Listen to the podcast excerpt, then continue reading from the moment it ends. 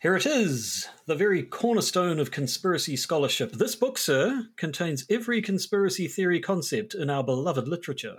You've written a book. I have. Don't look so surprised. I'm surprised because a person who doesn't read has apparently written a book. Just because I don't read doesn't mean I can't write. Uh, admittedly, not reading does make copy editing a problem, but that's why we have publishers. Make them do the work, since they clip so much of the ticket. Indeed. It seems wrong to mention royalties after a monarch's death, and I guess it will remain so. So, this book then, it covers everything conspiratorial, does it? Every single conspiracy theory, concept, and topic. Gosh, blind your impudence, sir. Yes, every single concept. Oh, well, in that case, I hope you will not object if I offer you my most enthusiastic appreciation of a text expounding on the vices of conspiritualities. Uh, what? Conspirituality is a common term in our epistemic lexicon. Damn it. Oh, I'm sorry. I'm antiseptic, phrasmotic, and even compunctious to have caused you such pericombobulation in your unwarranted analyses into the credence of beliefs conspiracies, complottable, conspiratorial, and conspiritual. Uh, are these more conspiratorial terms? No, just lines written by Ben Elton, co opted by me, and dedicated to Dean.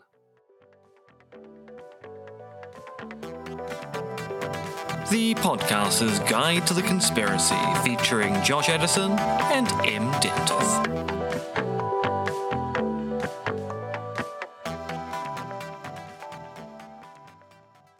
Hello and welcome to the podcaster's guide to the conspiracy here in Auckland, New Zealand. I am Josh Edison, and in Zhuhai, China, we have Associate Professor of Philosophy and creepy long haired Japanese girl crawling out of a well, Dr. M. R. X. Dentith. Ah. No, that's the wrong creepy Japanese girl. That's the other one. I know, I'm pretty you can do it for that long, but uh, seriously, that's uh, made a good, good Christian ring reference, and you're messing it up with your grudge malarkey. Honestly, I'm not. I'm. I don't approve. Well, this, this mixing of franchises, even though they literally mixed the franchises, I, I don't don't stand for, for an entire trilogy. There's a trilogy. Oh God, were there three of, of them? Yeah, yeah. Oh, I didn't even know that. Yeah, Sadako mm. versus the Grudge one, two, and three. Goodness. I've only I... seen the first one, and that is why I've never seen the other two. Yep, I think that's fair. Uh, so we, it, how many how many episodes in a row has this been of us looking at, at, at academic papers? It seems to be the thing. Three for me, and three technically four for you, but we won't we won't explain we won't, why. We won't get into that just yet. No. Uh, yeah, so we have another paper to look at, uh, but it's a special paper. Again, it's not a it's not a, a an edition of Conspiracy Theory Masterpiece Theatre. Um, it's a it's another send off to the dearly departed Dean Ballinger, whose paper was published just after ju- just posthumously so, on the day of his funeral. Oh well, there you go. Uh, I see. I'm in theory, I think was an accident, but seems a little bit on the nose because this paper was received at the Journal of Contemporary Religion back in October of 2018. It 2018. was accept- yep, accepted for publication in November 2020, and then almost two years later went into print. So that's mm. that's four years, that, and that, that, four normal? years is no, no. Mm. I hmm. mean, well, it's not normal in philosophy. I know of a few fringe cases of people three years later still waiting for their final acceptance, but normally papers take anywhere between six months to eighteen months to get from submission to acceptance. So this this seems like a long time. Apparently, it's a COVID related ordeal, yeah. but there is four years between the first draft. Well, see, oh, sorry, there are two years between the first draft and the finished product, and then two years between the finished product and publication. And some of that is evidenced by what's in the article itself because mm. this article concerns David Icke and it makes some claims about David Icke which are no longer true. Notably, that David Icke has a YouTube channel, which yes. used to be true in 2018, stopped being true sometime in 2020, and then reading it in 2022 going, I can't remember. When did Icke lose? Oh, in a footnote. Post submission, this has changed. So, um, how about we play a sting then actually start looking at this thing? Indeed.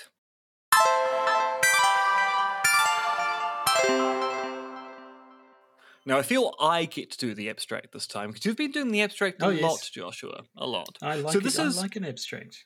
Hmm. this is Conspirituality and the Web, a case study of David Icke's media use, and it's written by a dear friend of the show, but now unfortunately deceased, Dean Ballinger, and Ann Hardy, who are both, who- well, who were both and are both at the University of Waikato in media studies. And the abstract reads like this. Recent scholarship, notably that of Charlotte Ward and David Voas, has developed the category of conspirituality to describe the contemporary melding online of New Age beliefs and conspiracy theories. This article seeks to interrogate the premise that conspirituality is primarily web based through an examination of the media practices of leading UK based conspiritualist David Icke. It argues that conspirituality operates through a synergistic model of media use, in which the web functions in a complementary fashion alongside other media such as books and lecture presentations. Drawing on frameworks from digital religion studies, the article further argues that this model serves to reinforce Icke's authority as a conspiritualist, along with developing a sense of community among his audience. And uh, as we will see shortly, conspiritualist obviously is a, a portmanteau of uh, conspiracist and spiritualist. I mean, it, al- it also could be a portmanteau of con man and spiritualist, which would also Well- work quite well. It does actually, yes, yes. Um, so there's an introduction section which is quite seems quite long, but it it um it, it, it as an introduction section should introduces a bunch of stuff, gives gives a bunch of background, which I don't know. Were this a, philosoph- a philosophy paper, it would probably be the sort of stuff that we'd skip over and get straight to the main bit. But since it's talking about things we don't normally discuss, uh, it's probably worth going through to actually set things up. Uh, so it begins with a bit of a bit, bit, bit, of, bit of the usual definition and, and introductory stuff. It starts New Age spiritualities and conspiracy theories are bodies of alternative knowledge and practice that, respectively, have had a high degree of cultural visibility and influence in the millennial period of the late 20th and early 21st century. Both possess long and complex cultural histories and are the subject of academic discussions across disciplines such as religion, politics, and sociology. And I think a little bit later on they'll be talking about exactly what sorts of strange random individuals across these disciplines might be discussing this kind of thing, but we're not there yet. um, so by sort of go, go, goes through a little bit of sort of the history of, of New Age spirituality. Um, and and starts defining things by saying, regardless of the diverse historical and cultural contexts associated with the concept, scholarship recognizes certain key principles or beliefs as distinctive identifiers of New Age spirituality. For example, Olav Hammer delineates the New Age as a large and diverse body of alternative spiritual teachings and practices that are based upon some core metaphysical principles. In summary, these are a holistic view of reality encompassing the cosmos, the Earth's natural environment, and humans, envisaged as an organism combining mind, body, and spirit. An epistemology that recognizes modes of knowledge such as intuition and indigenous spirituality alongside or superior to scientific rationalism in an ontological sense that humans are significant parts of the system and that our mental shapes state reality. So that's actually the, they- um, the setup of they- spirituality. And they they conclude this paragraph with these principles inform a significant New Age uh, es- ah I can't say Eschato- eschatology today. Eschatology? Eschat- Eschatology. I never Escha- know. ah yes, a New Age eschatological trope. The belief that humanity is undergoing a paradigm shift in spiritual consciousness and awareness away from the dominant spiritually corrupt paradigm of Western materialism. And when I read that, I was going, hmm, I can kind of see if this is how you're characterizing this kind of new age ethos or period of time we're seeing at the end of the 20th, beginning of the 21st century, how these ideas can be easily co opted to political ends. Because if you're going, well, there's a paradigm shift going on, and that paradigm shift from the new age, uh, the dawning of the age of Aquarius, is also happening at a point of increased liberalization, at least within Western style democracies. And so you might go, oh, who's actually leading this paradigm shift? What's what's causing the shift in consciousness? So you can kind of see how you might end up going, yeah, I can see if you've got a particularly conspiratorial bent, you might go, hmm, is this change really for the better? For whose benefit is this change occurring? Mm, yes, no, they do dovetail nicely, as we will see. Um, so, having talked about what they mean by by spiritualism and New Age spiritual spirituality, um, they then give a bit of an intro to conspiracy theories. Um, they start by saying the subject of conspiracy theory is similarly diverse in terms of the epistemological scope and cultural factors involved and refers to Michael Barkun's categories of. I'm, I'm, sure we've talked about this before, haven't we? The super conspiracies and so systemic event, conspiracies and stuff. Event conspiracies, systemic conspiracies, mm. and super conspiracies. And Barkun goes, well, look, beliefs about event conspiracies. They seem reasonable because conspiracies do occur. But the systemic conspiracies are the ones which are slightly dicey, and the super conspiracies, the all embracing conspiracy theories, they're the ones which are really bad. Now, I, am no fan of Barkun's ca- categorization of conspiracy theory because I, I feel it's a very, very, very blunt hammer trying to make a round peg go into a square hole, or however that metaphor works. And that works on the surface, but the more you try to plug examples into a schema, the less it works. But we ha- I, I, I haven't gone back and looked. I know we've covered this stuff before. Would it have been the likes of Lee Basham's Malevolent Global Conspiracies or something, having a, a go at that? But at any rate.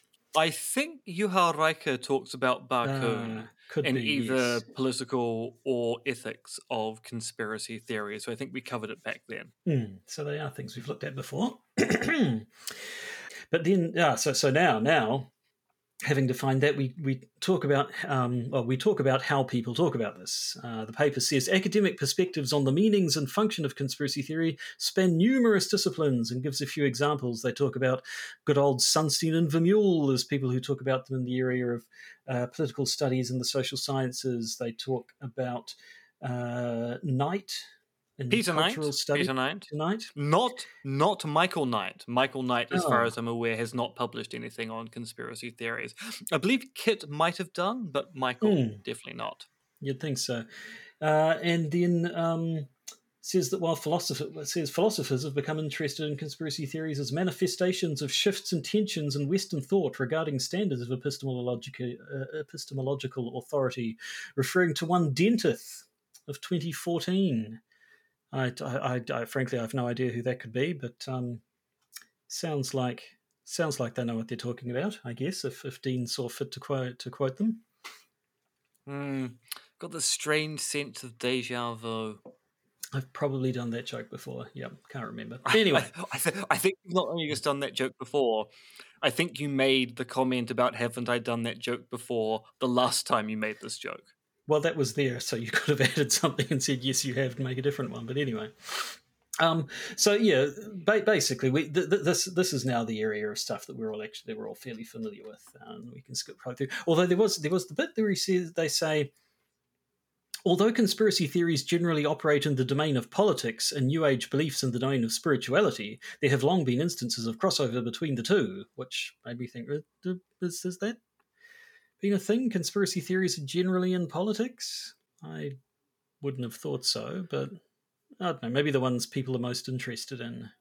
Well, I, th- I think there's also there is an issue with looking at conspiracy theory scholarship because everyone has their own particular interest in what they take to be the kind of exemplar examples.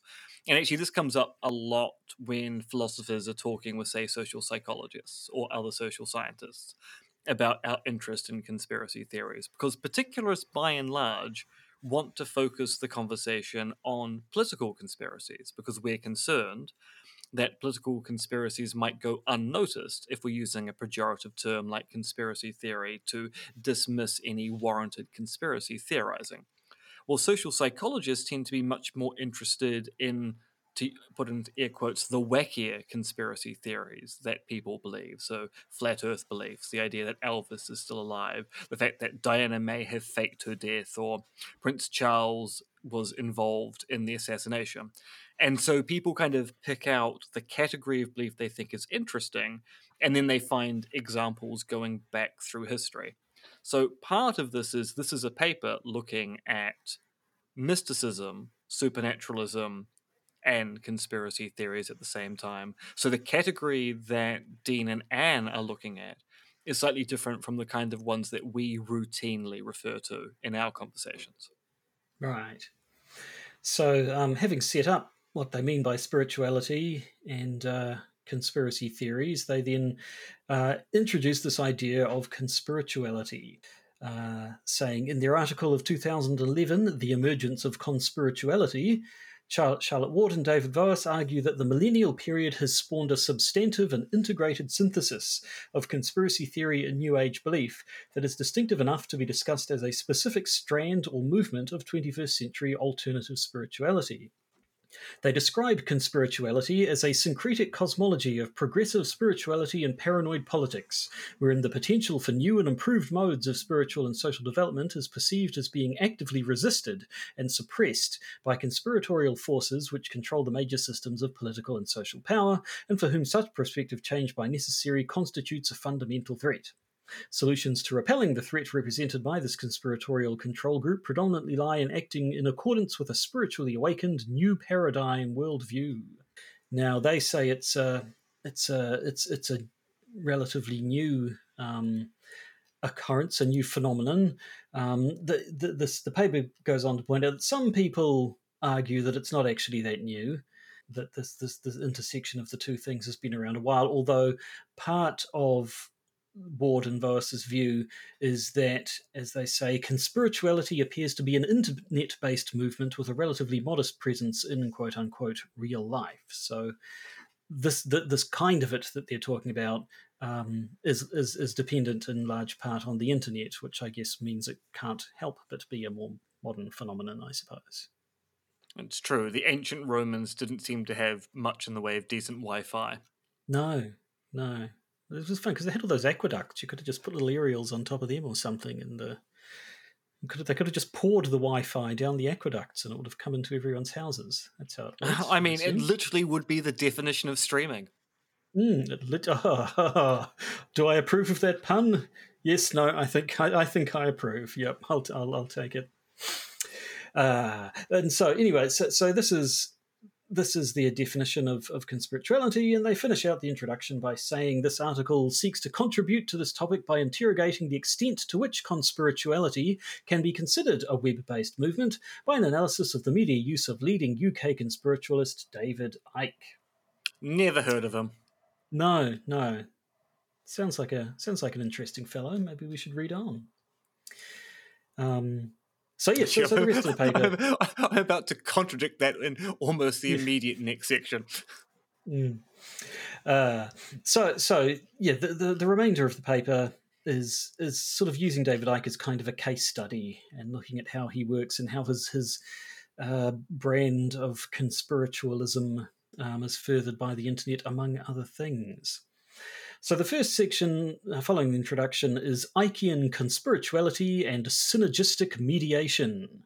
And a, a, lot of it is mostly just sort of background on David Icke, which we are fairly familiar with. Yeah, although what I mean, what's interesting about this, and I know this from experience. So, those of us who study conspiracy theories tend to know who David Icke and Alex Jones are people who don't study conspiracy theories often do not know mm. who these people are at all.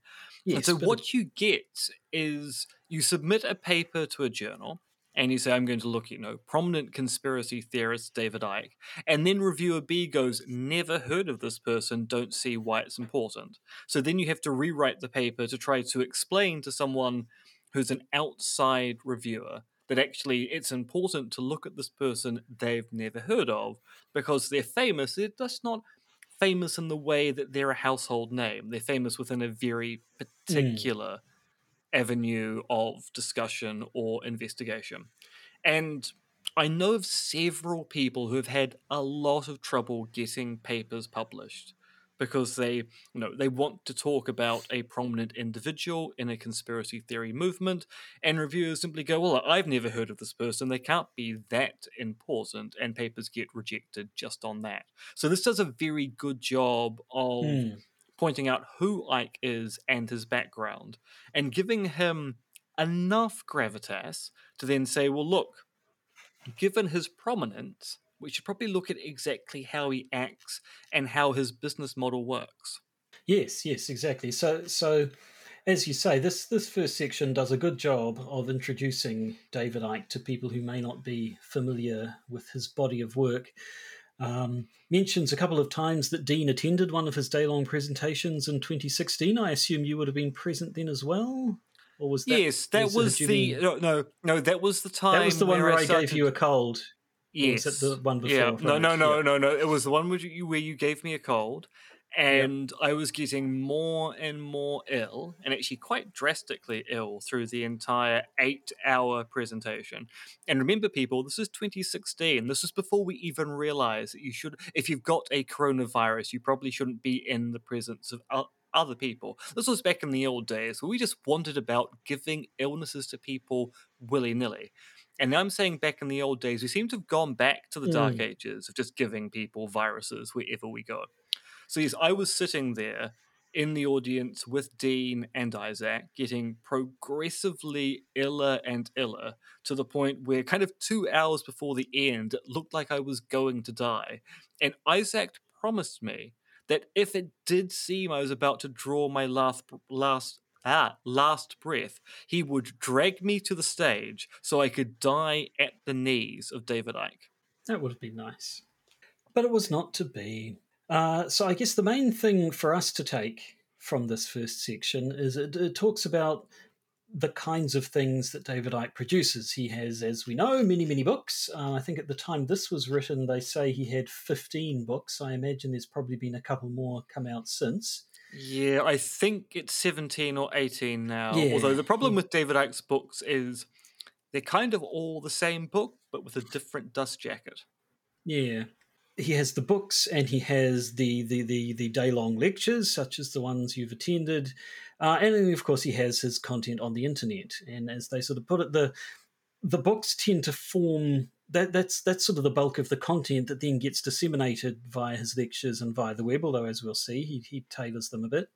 They say most of the books are constructed around a couple of key approaches autodidactism, in which Icke marshals numerous references from a wide variety of subject areas to back up his conspiritual ideas, and topicality, in which Icke endows his ideas with cultural currency by articulating them in relation to contemporary political, social, and scientific developments. I mean, the, the last couple of times we've gone and had a look at his website, it's it's all um, it's all COVID.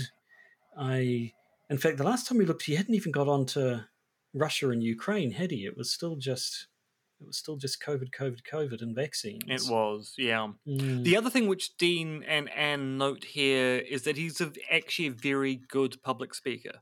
Mm. And he, I mean, he really is. He's, I mean, when we interviewed him, he's Mm. charming. He's pleasant to talk with. He's friendly. He's excitable. Once he starts talking, he doesn't stop. He's a very charismatic person, which is problematic given his content. Yes.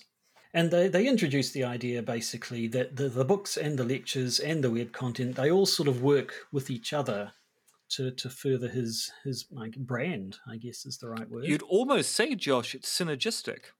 It is quite synergistic, yes. Synergistic mediation, you might say. Hmm, that'd be a good name for a title of the section. Mm, mm. But that, that, wo- that that would be a world to live in, but it's not to be, unfortunately, as far as I'm aware. I'd have to look backwards and I'd have to scroll back up a page in my notes to find that out. And who's got the Yeah. time? And our scroll reels only go in one direction. That's why we must Hmm. always push forward and never Yes. correct. Never. Uh, so the next section now is how does Ickean conspirituality work? Authority and community. And so they, they, they sort of talk about exactly the, the, the model in which he his his whole cons- conspiritualist worldview sort of gets put across. They ask, what is it about the ways in which Ickean cons- conspirituality is communicated to audiences through the synergistic model outlined above, that is, the, the books and the lectures and everything working together, that render it credible and appealing for people to believe in, or at least to find it worthy of some form of deeper consideration rather than outright dismissal? And so, in looking to answer that question, they um, they borrow their approach from the area of digital religion studies. I don't know. I mean, I assume that's why this is in the the Journal of uh, Contemporary Religion, rather than rather than something else. Um, I don't know. I don't know how these things work. Is is could, is this a thing where you decide to take an angle so that it'll get into a particular journal, or do you reckon It they would have been using be. this in I mean, actually, not not knowing what kind of articles the Journal of Contemporary Religion publish on average, because it's not a journal that I submit any work to. It's also not a journal I have easy access to as an academic here at BNU Z- BNU ZH. I actually got the article we're looking at directly from Ann Hardy.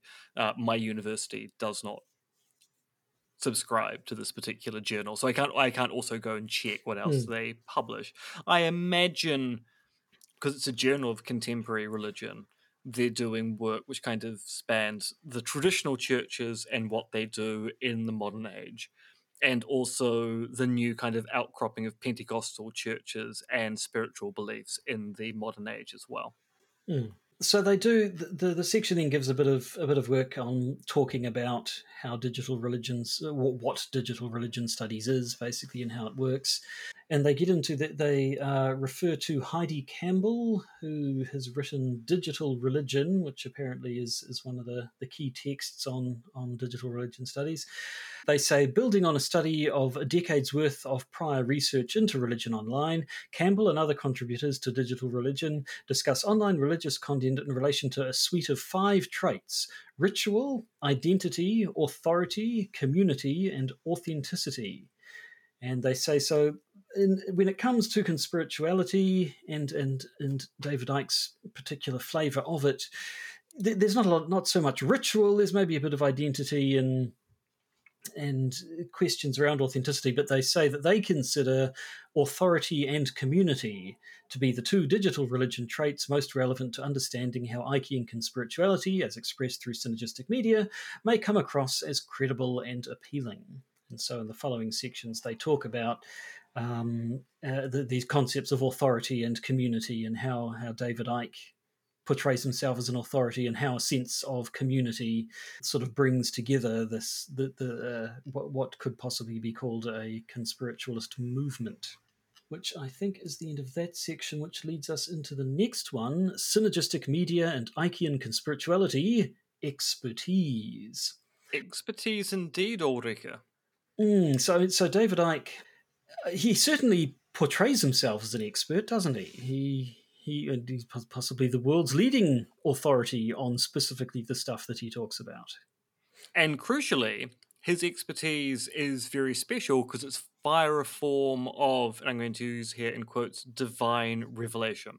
He's Hmm. being given information by some power outside of human consciousness, which allows him to be able to detect correct information and be able to combat bad information he finds within the world. I think we've talked about this when we've talked about Icke in the past, but Icke's epistemology is one of synchronicity. If he has a thought and then he finds evidence supporting that thought, that is that higher power providing him with the evidence he needs to pursue his intellectual agenda. So he takes it that the best guide to truth is what the heart tells you is truth. Now, in non Ickean epistemology, we call that confirmation bias, and that's a Hmm. very bad way to generate information about the world. But in the world of Icke, confirmation bias isn't confirmation bias, it's a guided intelligence. Hmm. So, in the paper, they say in relation to digital religion frameworks of authority, the most prominent way in which synergistic media can be seen to validate Ickean conspirituality is in terms of establishing his authority as an expert within the wider culture of Western conspiracy theory. They say uh, uh, Icke's stature as a conspiracy expert is most readily visible in regard to the depth and breadth of his erudition. Now, at this point, I was going. I think statue is a weird word here. I mean, I know they need to build Icke up as this major figure here, but once again, Icke isn't really very well known outside of its own particular domain of alien shapeshifting reptiles control the world. So Stetch an interesting way to put his role as conspiracy expert. Stetcher kind of intimates that he's he's big and prominent. And the thing is, he is for people like us. Don't think he is for anyone else. I mean, even within various conspiracy theory communities, he's probably not got much stature. I don't think David Icke has much stature in the J- JFK research community or Probably the 9 11 truther community. Also, there's a video glitch going on here that that means your head is shaking back and forth rapidly as if I'm in a horror film. Yeah, but I'm, I'm not getting it at my end, unfortunately. I feel like I'm missing out now. Yeah, I'll, I'll just let you. I mean, I feel as if I I, I died in Vietnam, and mm. this is mm. some kind of weird dreamlike state where climb I think the ladder. I've come back to America. Yeah, climb I, the ladder. climb that ladder, Jacob. Climb that mm. ladder. Anyway, um, so yes, when they're talking about the, the depth and breadth of his erudition, they basically mean that he's written a lot of books, and there's a lot of uh, information.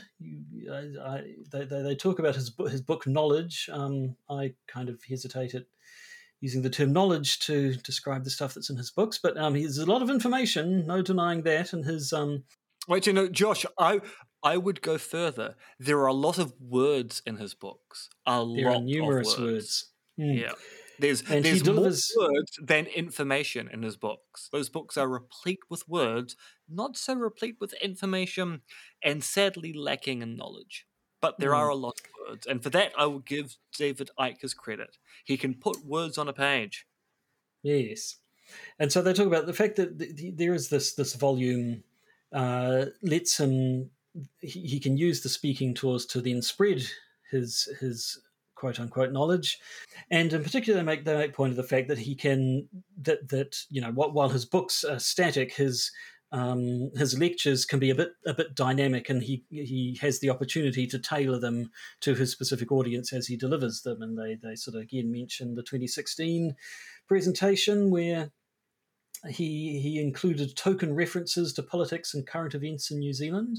And then they say, so apart from the books and the lecture tours, they say alongside these media, the web plays a vital role in maintaining and reinforcing Icke's status as a conspiritual expert due to its affordances and providing audiences interested in his ideas with access to vast quantities of news and other information that appear pertinent to the Ickean worldview. Indeed, they list how the website at the time of writing, which was either 2018 or 2020, depending on when revisions were made, you know, there are category tags you can go to on davidicke.com. So, you know, you've got medical health, movies, new physics, reptilian agenda, and Illuminati.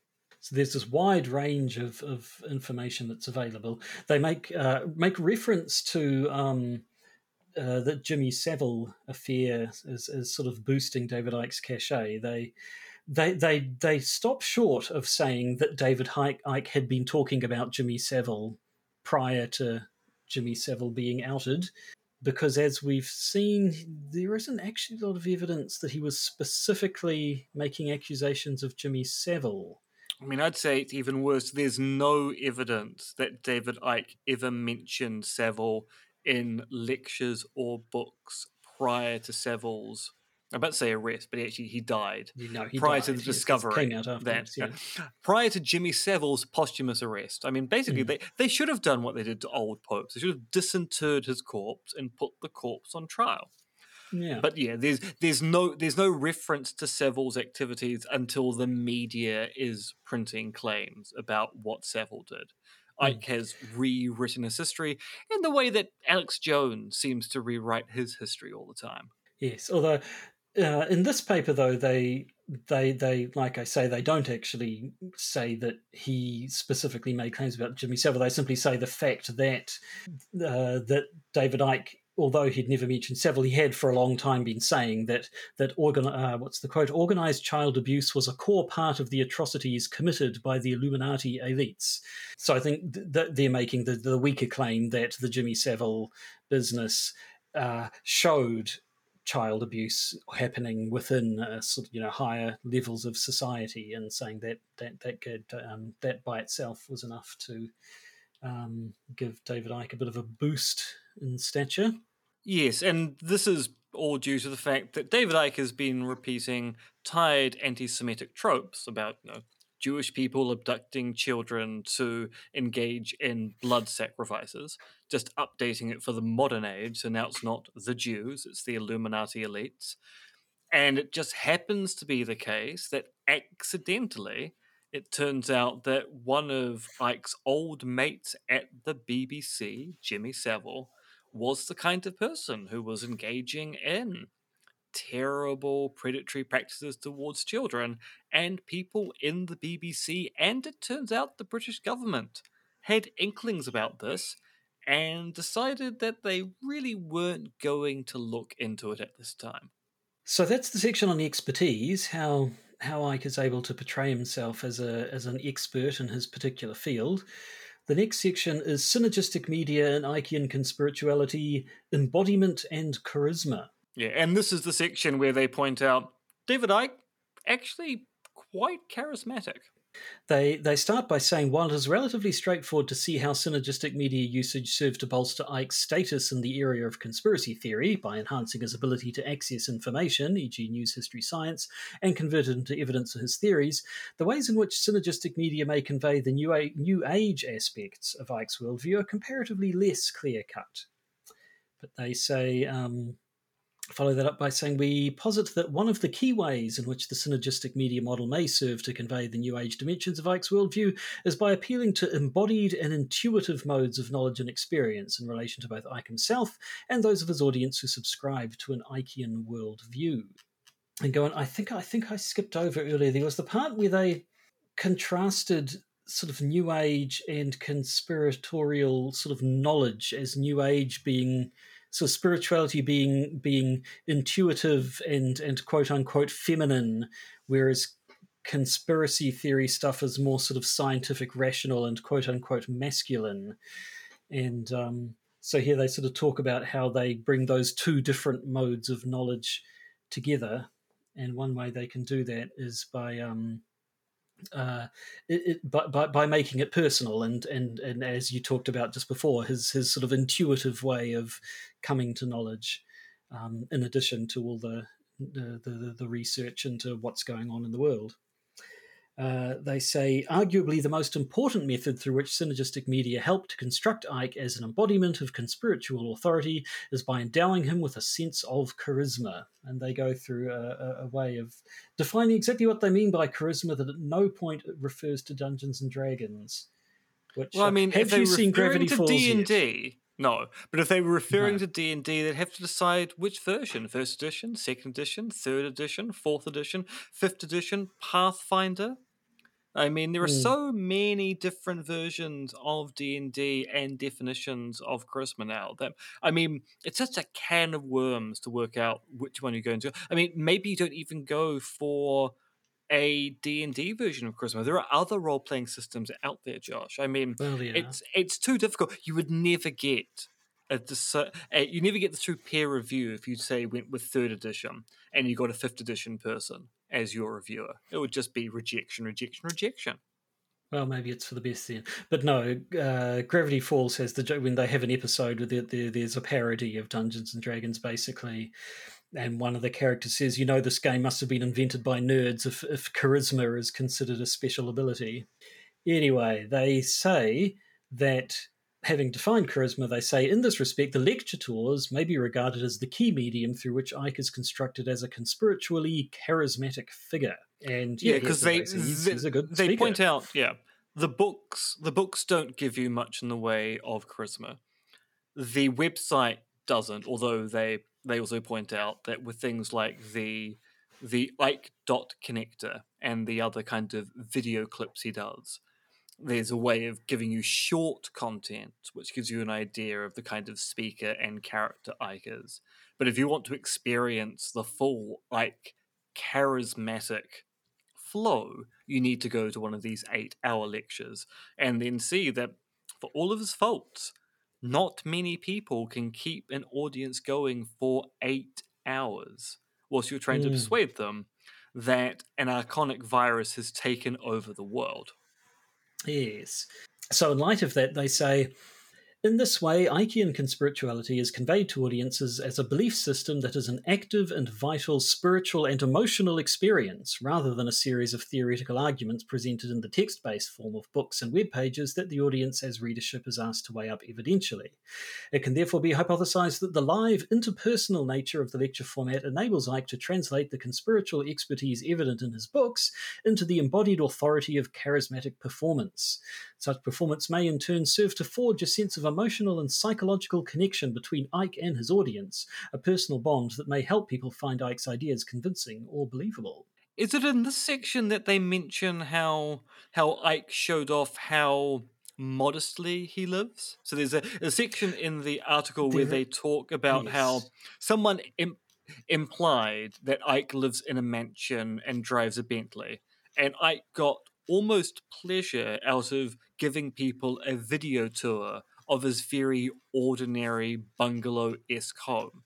Which once again kind of posits him not as this, you know, this super mega rich conspiracy theorist, but just an average bloke like you and myself who is concerned that maybe, maybe alien shape shifting reptiles have ta- taken over the local primary school. Yes, yes. No, that that comes at the end of this one, uh, this section where they're talking about his his video content and his web content. Um, they do note after talking about the lectures, they note that um, Icke himself is is aware of the worth of his lectures as.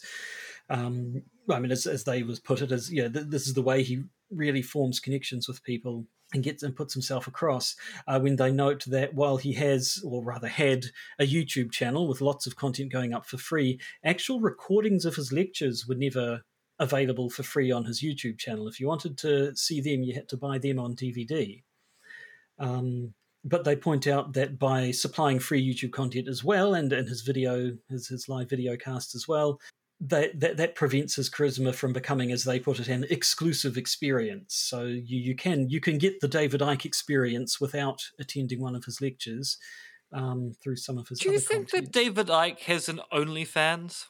Imagine you know pay pay five pounds a month, and then David Icke, you know, photos of him having breakfast, a little little video snippet of oh, this is something that alien shape shifting reptiles don't want to do maybe a little nude shot from time to time. I mean, that would that would really humanize David Icke if he had an OnlyFans page.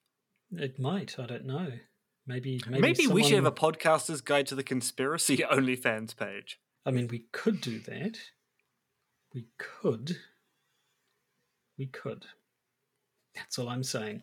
And yeah, yeah. So as they say, um, alongside these overtly political video casts, uh, Icke's websites also feature many items relating to his domestic life and personal circumstances, which, as you say, again, the thing about giving a tour of his house and so on. So it does, it, it keeps him down to earth, it keeps him human, it, it, means he can present himself as this everyman figure, which I guess is important when you're talking about all it's these evil elites uh, controlling the world and making everything horrible. You don't ever want to be in a position where people might see you as being in any way part of the elite. So as as we as we're going through the paper, I think the the point they keep coming through to coming through over and over again is um, you've got these these three aspects of his content the books and the lecture tours and the online presence and all three of them work together in different ways to sort of put him across as the as the figure that he is today and you know, to my mind, the thing that really humanizes him is that when you put his domain name down in italics,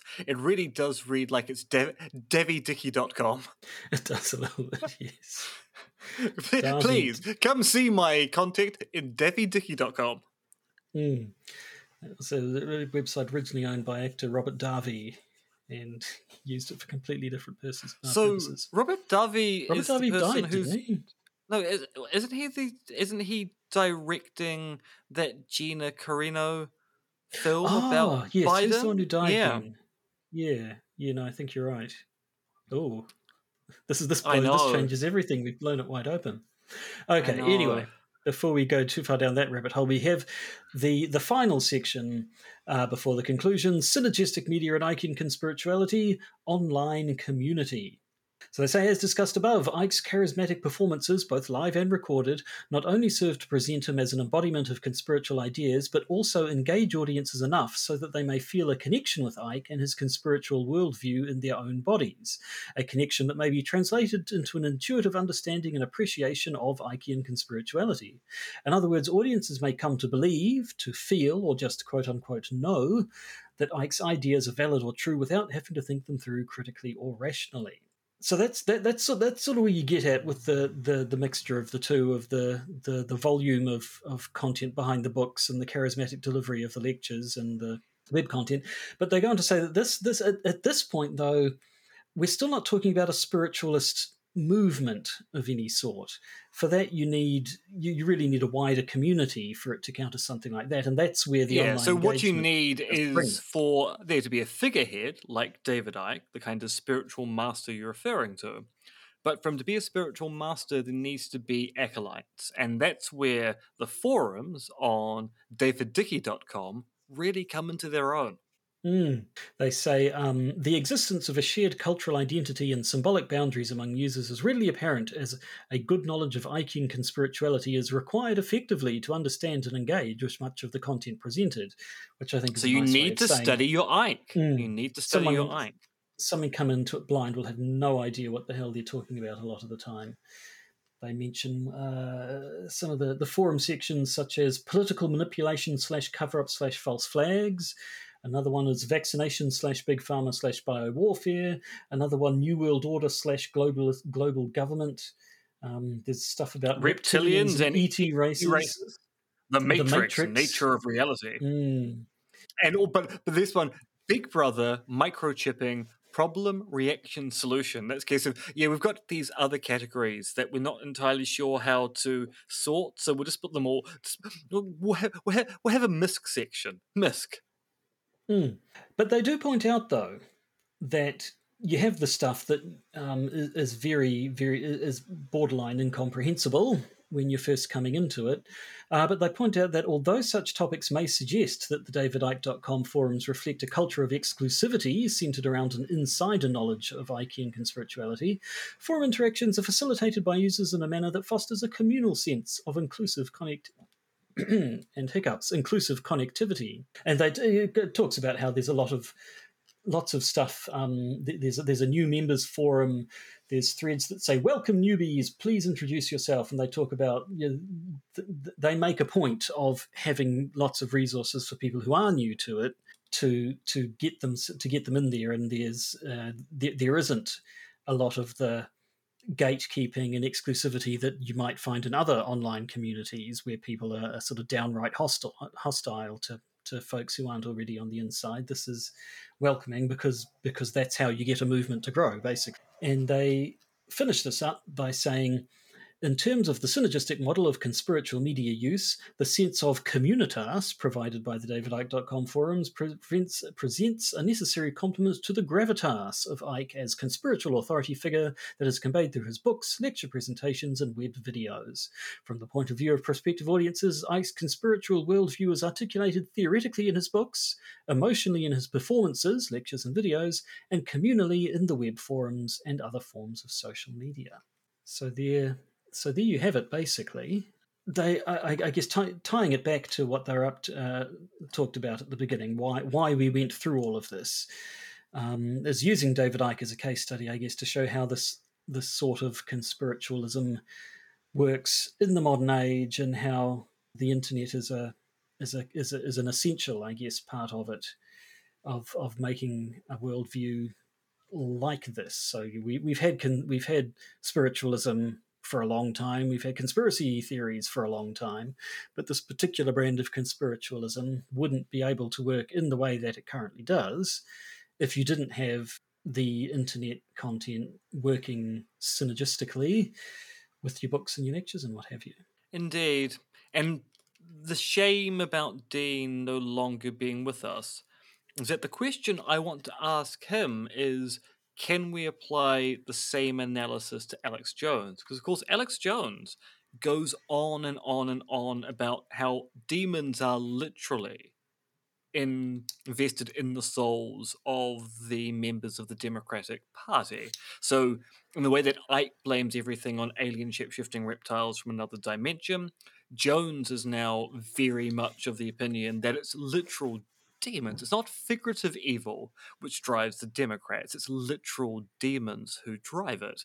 And presumably, given that Jones's economic model for InfoWars and PrisonPlanet.com is pretty much identical to DavidDickie.com, it should work in the same way, presumably. Well, it's interesting, yeah, because there's his his his isn't a isn't a new age spirituality spirituality. I guess it's a it's a it's very much an old it's school good old fire and Bible thumping. Christianity.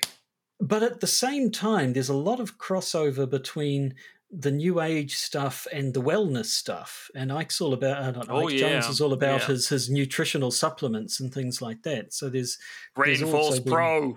Mm, there's been a lot of a lot of a lot written about the relationship between sort of well the the, the slide from sort of wellness into anti-vaxxer stuff into white supremacist stuff. I think they've they sort of charted a bit of relationship there, given that that in in uh, sort of white supremacist ideology, there's a lot of a lot of emphasis on purity and so on, and and purifying the body and the spirit and so on. So you can actually um, it's it, it is possible to go from just sort of general wellness into much more dodgy beliefs, but um, that's possibly a topic for another time.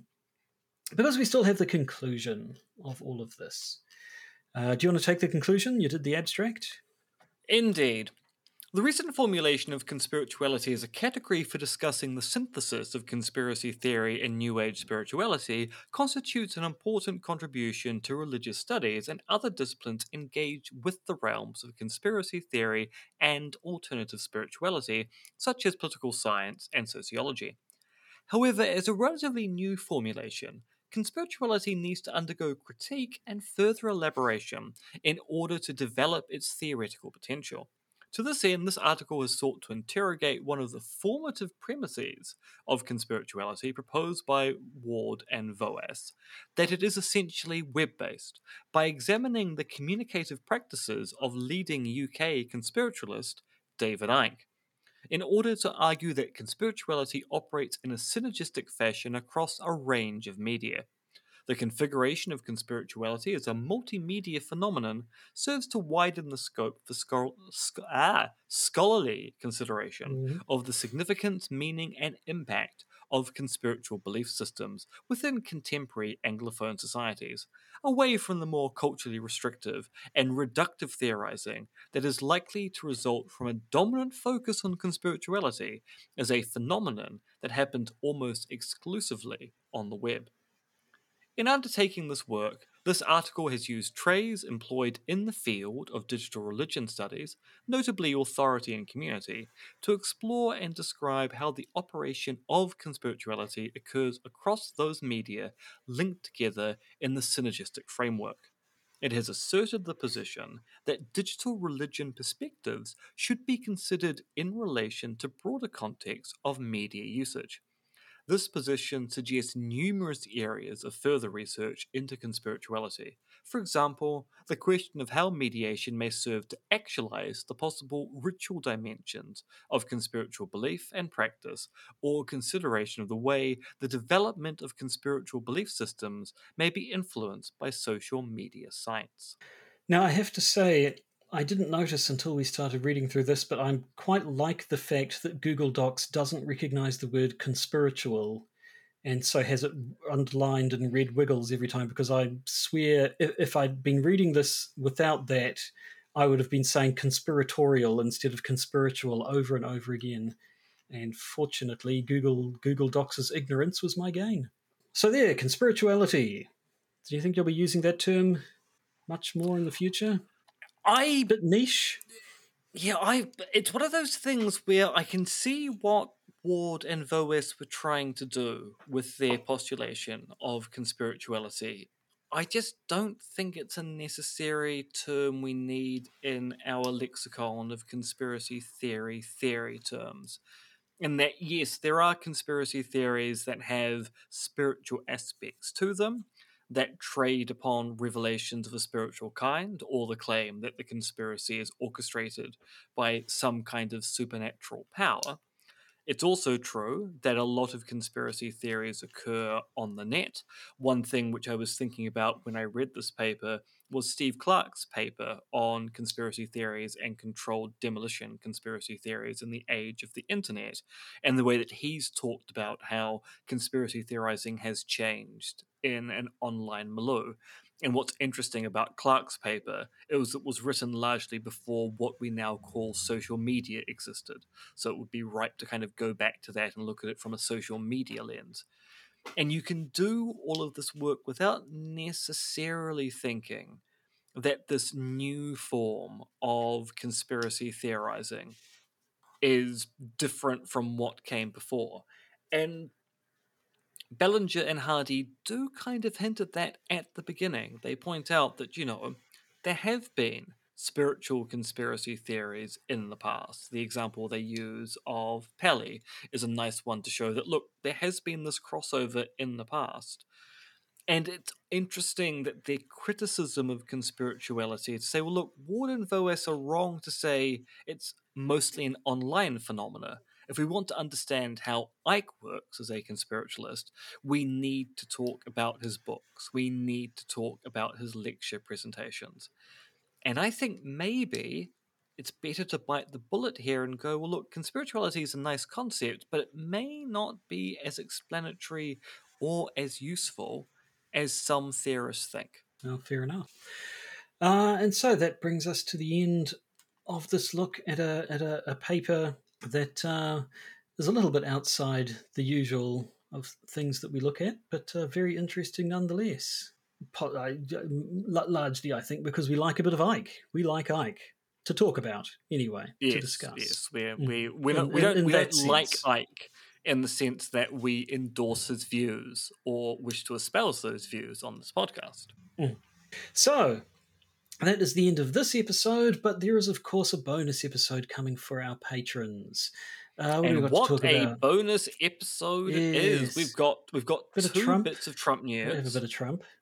We've got some royal funeral news. Uh, how could we not? Yes, bit of local stuff. Yeah, a little bit of local stuff, and then we've got the chess grandmaster anal bead conspiracy to round things off with. Yes, don't know if it quite counts as a conspiracy, but we're going to talk about it. You can be sure of that. Yep, because you you know what they say. Lisa needs braces. Anal beads. Lisa that's needs exactly braces. They say. Anal beads. God damn it! That's what I'm going to think every time I hear that quote from now on. Curse you. Ah, uh, so while I while I sink into my new life as a person who thinks anal beads every time he hears Lisa C's braces, you can get along with your lives um, and uh, oh, I suppose I should do the usual spiel. Of course, if you want to become a patron, go to patreon.com and search for the podcaster's guide to the conspiracy. Then you too can listen to us talking about chess masters and their anal beads.